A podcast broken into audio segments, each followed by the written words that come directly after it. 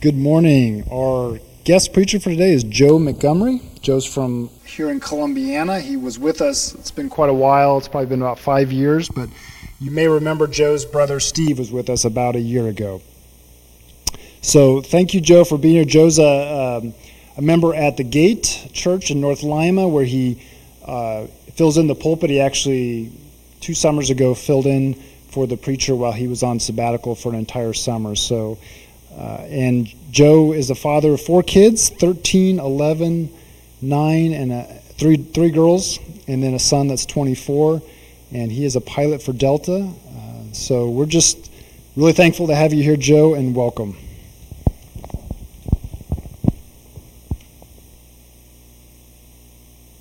Thanks, Matt. Uh, as Matt said, my name's Joe Montgomery. Um, I first met Matt about a year and a half ago. I think we were um, butchering chickens together at Lamppost Farm. And uh, uh, Farm does uh, host these events where people can come and help with uh, processing chickens. And it's set up so that you have a chance to interact a lot and get to know each other. You learn quite a bit about yourself, actually, and, uh, and a lot about the Lord's creation and His design and creation. But I had a really good time talking to Matt about the whole process. He always has a, a unique perspective, asks really good questions, and so um, kind of knew right away this was a guy I wanted to get to know. And so we've had a chance to hang out some more. And uh, Matt, I always appreciate your uh, perspective on on your faith and how it interacts with the, the culture and the world we find ourselves in. So thanks for that. It's um, it's a high compliment to be invited to uh, to fill the pulpit. So thank you. Uh, we're going to keep going where where you guys left off last week uh, with Mark 14. I'll be reading uh, Mark 14, 53 to 72. And this is basically the story of the trial of Jesus and the, uh, and the denial of Jesus by Peter. And so we'll read through it and then, uh, and then take a closer look at it. So Mark 14, 53 through 72. They took Jesus to the high priest, and all of the chief priests, the elders, and the teachers of the law came together. And Peter followed him at a distance, right into the courtyard of the high priest. There he sat with the guards and warmed himself at the fire. The chief priests and the whole Sanhedrin were looking for evidence of Jesus, evidence against Jesus so they could put him to death, but they did not find any. Many testified falsely against him, but their statements did not agree. Then some stood up and gave this false testimony against him. We heard him say, I will destroy this temple made with human hands, and in three days will build another, not made with hands. Yet even then their testimonies did not agree. Then the high priest stood up before them and asked Jesus, Are you not going to answer? What is this testimony that these men are bringing against you? But Jesus remained silent and gave no answer. Again, the high priest asked him, Are you the Messiah, the Son of the Blessed One? I am, said Jesus. And you will see the Son of Man sitting at the right hand of the Mighty One and coming on the clouds of heaven. The high priest tore his clothes. Why do we need any more witnesses? He asks. You have heard the blasphemy. What do you think? They all condemned him as worthy of death. Then some began to spit at him. They blindfolded him, struck him with their fists, and said, Prophesy. And the guards took him and beat him. In verse 66. While Peter was below in the courtyard, one of the servant girls of the high priest came by. When she saw Peter warming himself, she looked closely at him. You also were with that Nazarene, Jesus, she said. But he denied it. I don't know or understand what you're talking about, he said and went out into the entryway. When the servant girl saw him there, she said again to those standing around, This fellow is one of them. Again he denied it. After a little while, those standing near said to Peter, Surely you are one of them, for you are a Galilean. He began to call down curses, and he swore to them, I don't know this man you're talking about. Immediately the rooster crowed this time. Then Peter remembered the words Jesus had spoken to him. Before the rooster crows twice, you will disown me three times. And he broke down and wept. This passage is, is kind of a turning point in the book of Mark. It's a, it's a pivotal moment. And up, up to this point, Jesus has been doing ministry for about three years and, and has, has been healing people, teaching crowds, and he's been gaining popularity and, and sort of building momentum. But there's this underlying narrative to the Gospels about the religious leaders and the power establishment that was threatened by Jesus. And and they've been plotting ways to get to him. And now the book sort of takes a turn as they finally manage to arrest him and bring him to a trial and begin sort of the trajectory toward the cross. But Mark lays the trial of Jesus side by side with another trial. And, and Peter's trial is, is less formal, but both men are being questioned. Jesus is being questioned by the chief priests and the whole Sanhedrin, and Peter is being questioned by a servant girl and a small group of people around a fire. And, and there are parallels here that Mark sets up. And so I want to look at both of these stories. We'll start with the denial, uh, start with Peter's denial of Jesus, and then come back around and look at the trial of Jesus, and try to draw out and understand why Mark places these um, side by side. So first, the background for, for Peter's denial of Jesus. Peter had just come from a Passover meal with Jesus, where Jesus had taken the elements of the Passover meal, the bread and the wine, which had been uh, very meaningful symbols of the exodus out of Egypt. And, and for the disciples, for their entire life, the bread and the wine had been, uh, been told to them that this was the, the affliction of our forefathers in the desert. And, and all of a sudden, Jesus had taken these symbols and, and sort of reimagined a meaning for them, had redefined them. And I imagine that was confusing and, and sober as he predicted sort of a, a gruesome death. Uh, but he redefined the Passover meal, and they ate the Passover meal together, and then they left. They, they left the, the meal and went out to the Mount of Olives and on to the Garden of Gethsemane, which you talked about last week. On their way, Jesus said this to them. He said, You will all fall away, in verse 27 of Mark 14. You will all fall away. And, and in response to that, G- Peter says, Not me. I mean, Peter speaks up, and in verse 29, Peter declared, Even if all fall away, I will not. Peter says, Look, they may fall away. They may lack the courage and the boldness. They may not have the depth of love that I have, Jesus, but I will not fall away. I'm with you to the end. And Peter was convinced, and he was going all the way, even if it means death for him. And Jesus to him and says in verse 30, Truly I tell you, today, yes, tonight, before the rooster crows twice, you yourself will disown me three times. And so they go to the garden, and we know the story. The disciples slept while Jesus prayed in agony. And eventually a crowd comes with clubs and swords to arrest Jesus. And Peter, true to his word, steps up and draws his sword. Mark tells us that someone drew a sword, but John identifies that someone as Peter. Peter drew a sword and took a swing at one of the guards, cutting off his ear. And, and the only reason uh, all out war didn't break out is because Jesus said, No, Peter, put your sword away. And he, he healed the man on the spot. But Peter is all in. He, he is, he's ready to go to war. He's ready to risk and even lose his life in the defense of his Lord. But Jesus says, No, Peter, not that way. And he gives himself up to be arrested, and they take him to the high priest's residence to be uh, tried. And, and we read in verse 53 that Peter, uh, 50, 54, that Peter followed him at a distance right into the courtyard of the high priest.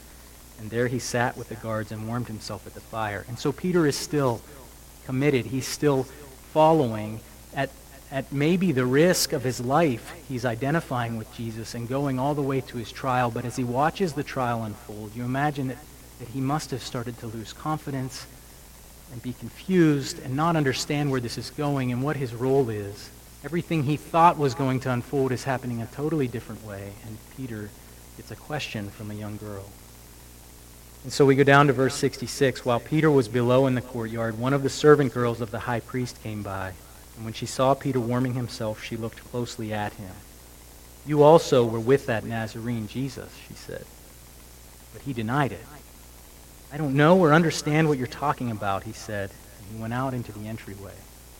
So, so this interaction begins. It's just Peter and a servant girl who is probably the least threatening person in the, in the area. And she comes up and she sees him and she says, You're one of them. And, and, you know, I mean, you could almost give Peter a pass here, right? I mean, he doesn't even really say, No, I'm not, or No, I, I don't know that man. He just, he just says, I don't know what you're talking about. He kind of just blows her off. He just, he just takes a small step, just a little step away. And I mean, this is, this is how our hearts work, right? It, fantastic big sin never starts with the big thing. It starts with a small step. It starts with just a move in a certain direction, a thought or an idea or a glance in the wrong direction. But Peter takes a small step away. He kind of blows her off and he moves further from Jesus out into, uh, away from the trial. When the servant girl, verse 69, when the servant girl saw him there, she said again to those standing around, This fellow is one of them. And again he denied it. So now she comes out to where he's standing, but this time she doesn't address him. She addresses a group standing there nearby. And she involves more people. And now Peter, Peter is, uh, is sort of being backed into a corner as a group of people look at him and await his response. And he says, No, he denies it. I'm not one of them. I'm not with him. And so he has, he has distanced himself more. He's going public with his denial. He is saying to the, the crowd that's there, No, I'm not with him. Then we get to the third time. After a little while, those standing near said to Peter, Surely you are one of them, for you are a Galilean. Now the crowd is starting to join in. It's not an accusation from the servant girl anymore. It's, it's an accusation from the whole crowd. And they look at him and they say, You are one of his disciples. We know you're one of his disciples. And in verse 71, he began to call down curses. And he swore to them, I don't know this man you're talking about. As I was preparing for this this week, I listened to a sermon by Dr. Tim Keller, and he, he kind of dives into the language of this verse. And, uh, and I learned something for the first time that, that this, this phrase, he began to call down curses, is, is really softened in our translations. And Keller goes into the, the original Greek, and the, the word there is anathematized. It's where we have an English word anathematized that comes directly from the Greek, and it means to curse someone or something, to, sort of with hatred, vehemently curse someone or something. And Keller says, look, this, the verb in the Greek, it's not reflexive, which means Peter was not calling down curses on himself. He was cursing something or someone else. And what, what Tim Keller says about this is that Peter turned and he started to curse his Lord. That when Peter anathematized, he called down curses on Jesus. That, you know, I've read this dozens of times and heard lots of sermons and, and, and read a few books that include this section of Scripture. And I always thought Peter was just sort of trying to stay neutral. You know, just trying not to take sides in this thing. I don't want to get involved. I'm not really with him But when you understand what Peter did here, that's, he goes way beyond that. He stands shoulder to shoulder with the people who are hurling insults at his Lord, and he joins them. And he hurls his own insults, and he says, I swear, I don't know that man. And he curses him. And at that moment, he hears the rooster crow. And he remembers the words of Jesus, and Mark says he broke down and wept. Matthew and Luke say he went out and wept bitterly. And I, I mean, to put yourself in the place of Peter, I, I just, I wonder what that moment and what the following hours and days were like as he replayed the trial over and over. He remembered the words of Jesus and he realized that all of his courage and all of the boldness he promised was a vapor. But we know that's not the end of the story. Several days later, Jesus met Peter on the Sea of Galilee. You can read about it in John chapter 21. I, for me, it is one of the most moving stories in all of Scripture when Jesus uh, is reconciled to Peter.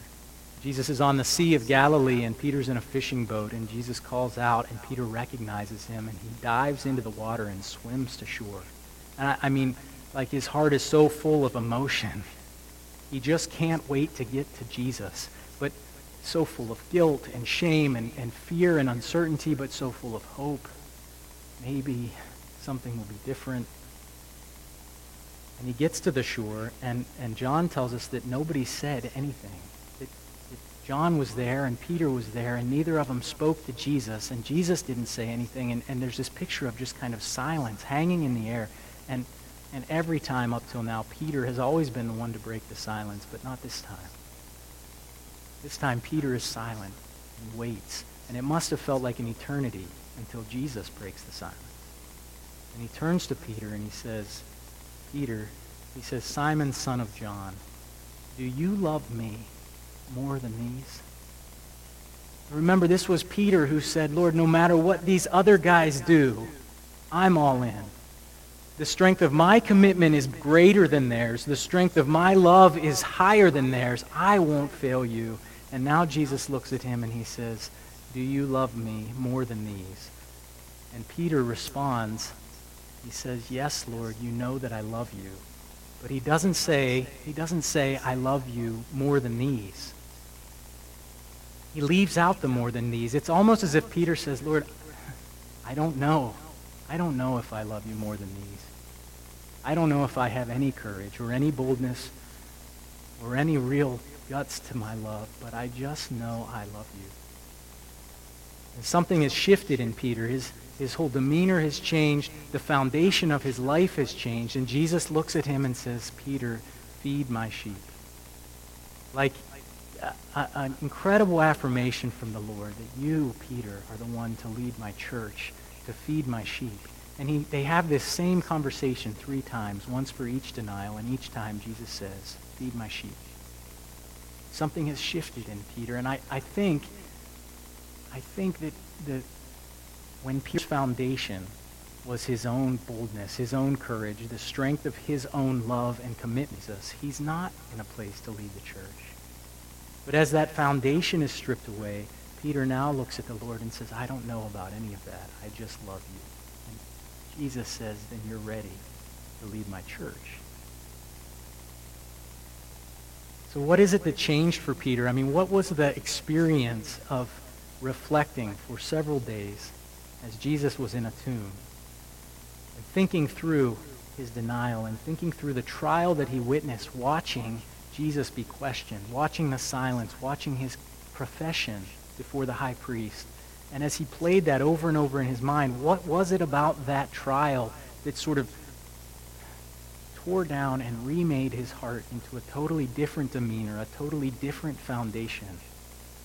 Well, let's look at the trial of Jesus. These were the last things Peter saw in the life of Jesus before his resurrection. In verse 55, I would like you to look at the intentionality of Jesus and the timing and, and way in which he reveals who he is. This, there's so much we could talk about in this, uh, in this passage, and, and certainly many books and sermons have been written on this trial. I want to look at two things his intentionality and his revelation. So, verse 55 the chief priests and the whole Sanhedrin were looking for evidence against Jesus so they could put him to death, but they did not find any.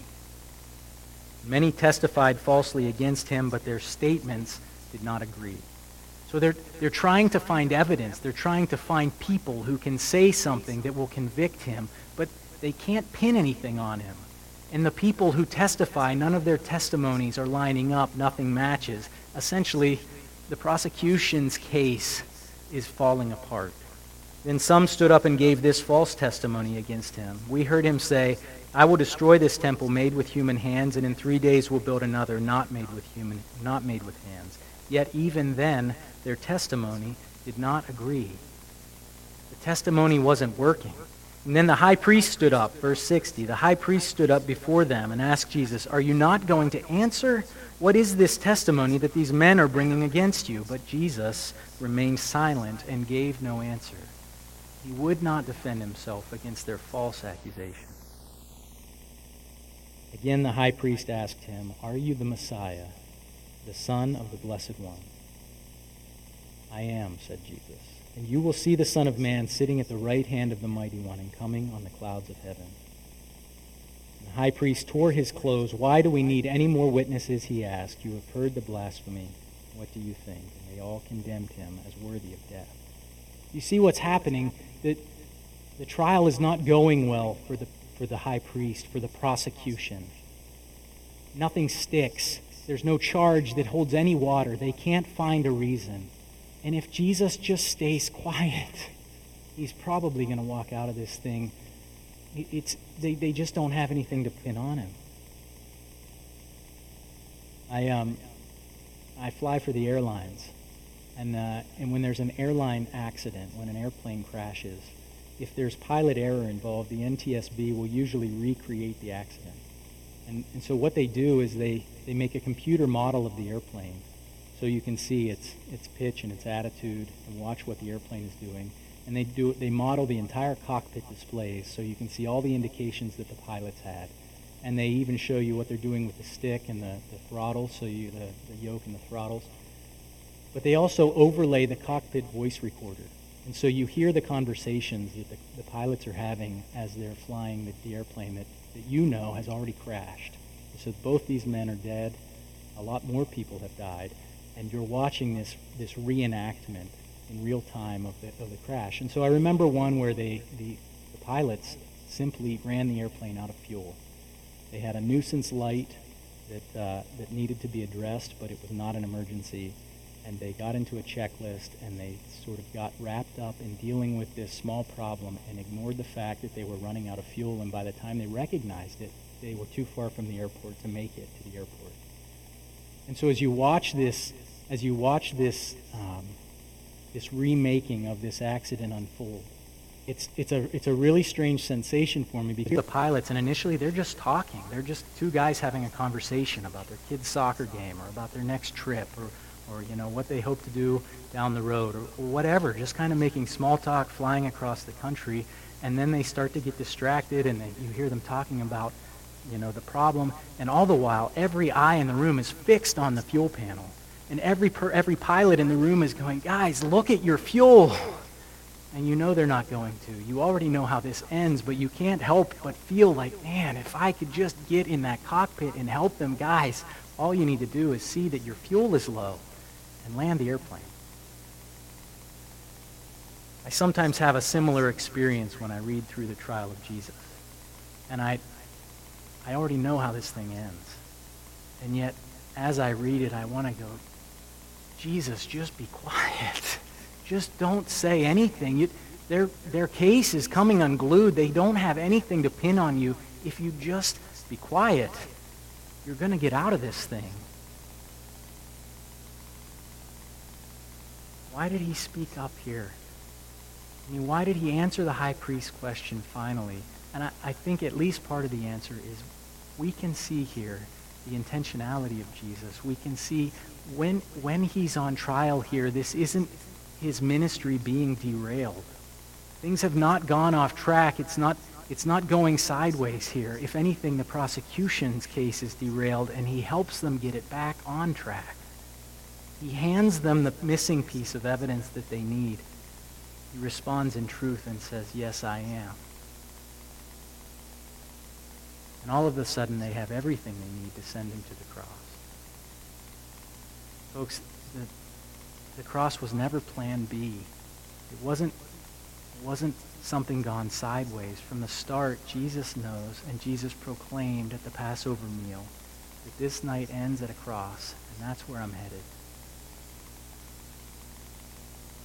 And I imagine as Peter reflected on this moment that he began to understand it was Christ who arranged this. It was Christ who made sure that this thing ended at Calvary. But look how he does it. Look at the revelation of Jesus in Mark 14, verse 61. The high priest asked him, Are you the Messiah, the Son of the Blessed One? In verse 62, I am, said Jesus. And you will see the Son of Man sitting at the right hand of the Mighty One and coming on the clouds of heaven. So for, for a Jewish man to, to claim to be the Messiah would certainly be controversial, but it's not blasphemy. Uh, I, I, learned this as I looked through some commentaries. The, the, the Jewish people did not expect a divine Messiah. They did not expect the Messiah to be God in the flesh. They expected him to be sort of the Son of God in the sense of being um, a chosen, special uh, ambassador of God, much like King David was called the Son of God. But for Jesus to say, You will see the Son of Man sitting at the right hand of the Mighty One and coming on the clouds of glory, went way beyond claiming to be the Messiah.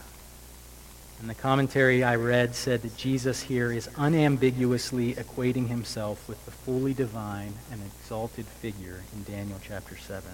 In other words, at this point, the high priest asks him, Are you the Messiah, the Son of the Blessed One? And he essentially says, I am the Messiah and the divine Son of God.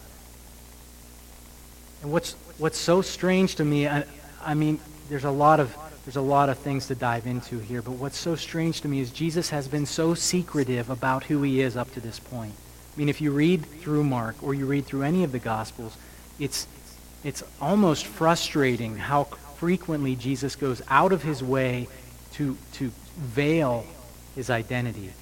Demons come up to him and say, I know who you are. You're the Son of God. And Jesus says, Be quiet. And he, he shuts them down when on the Mount of Transfiguration, Peter, James, and John see Jesus uh, um, exalted. He, he starts to shine brilliantly, and, and he interacts with Moses and Elijah, and there's a voice from God. And I mean, it's, it's undeniable that there is something incredibly supernatural about Jesus, and he tells them, Don't tell anyone about this until after I'm resurrected. Like, keep this quiet.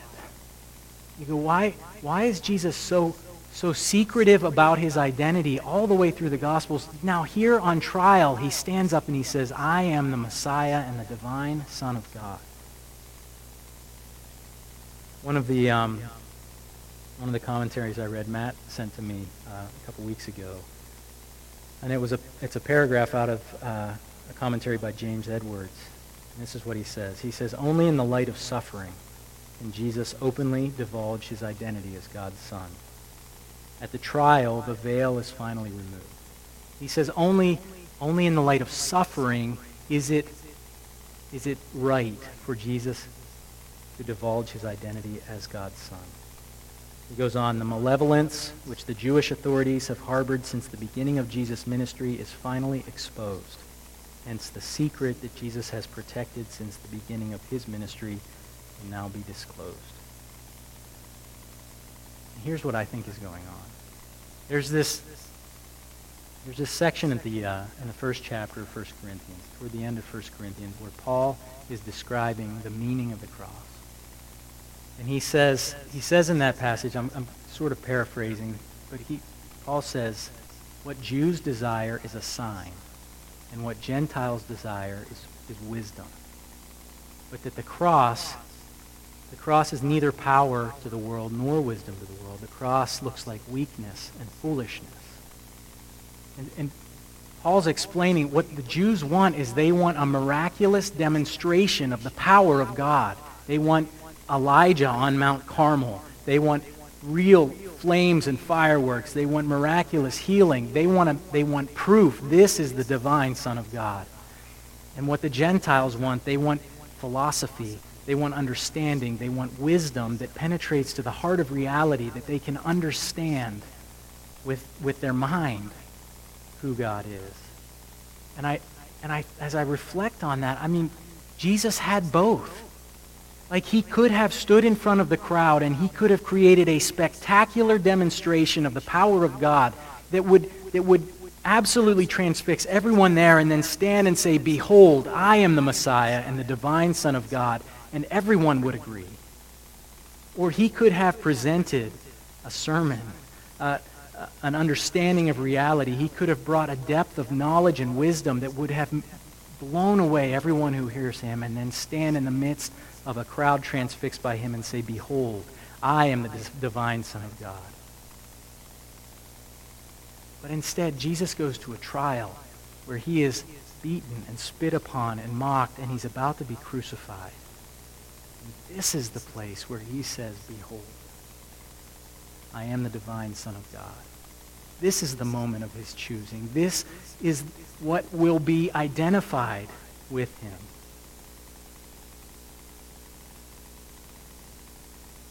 And as I, as I contemplate that, I feel like I'm peering into something I cannot ever fully understand, but I want to know more.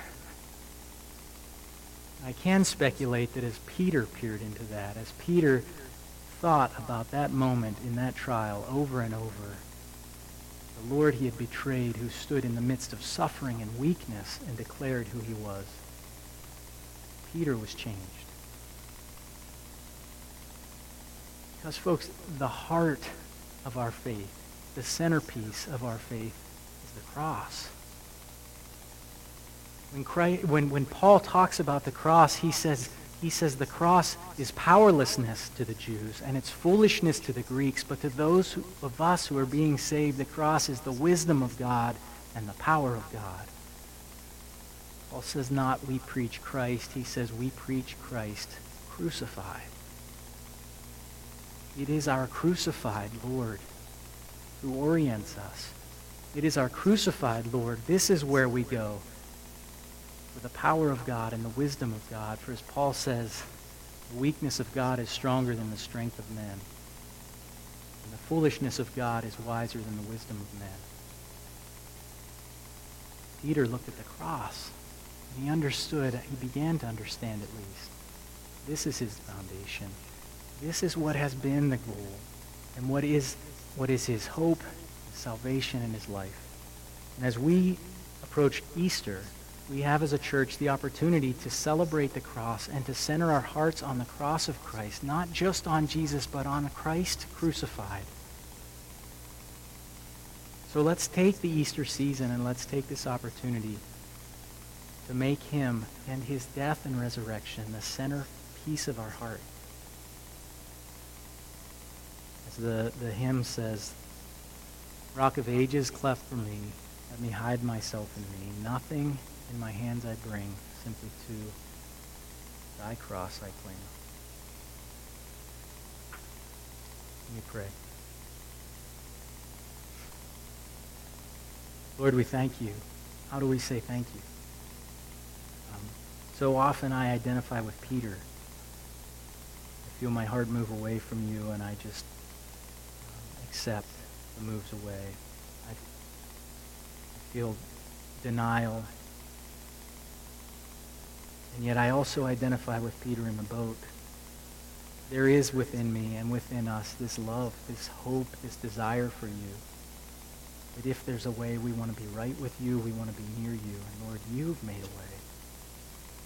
So I pray that as, uh, as we celebrate Easter this year, as we look forward to the celebration of, of what you've done, your salvation, that the cross would, would just loom large in our view, in our hearts and our minds, that we would, we would contemplate what it means that you stood in the midst of a trial and declared who you are. And I pray that like Peter, we would dive out of the boat and run to you. We would be near you at all costs and trust that you've made the way and that our foundation will be built on what you've done. Thank you for this in Jesus' name. Amen.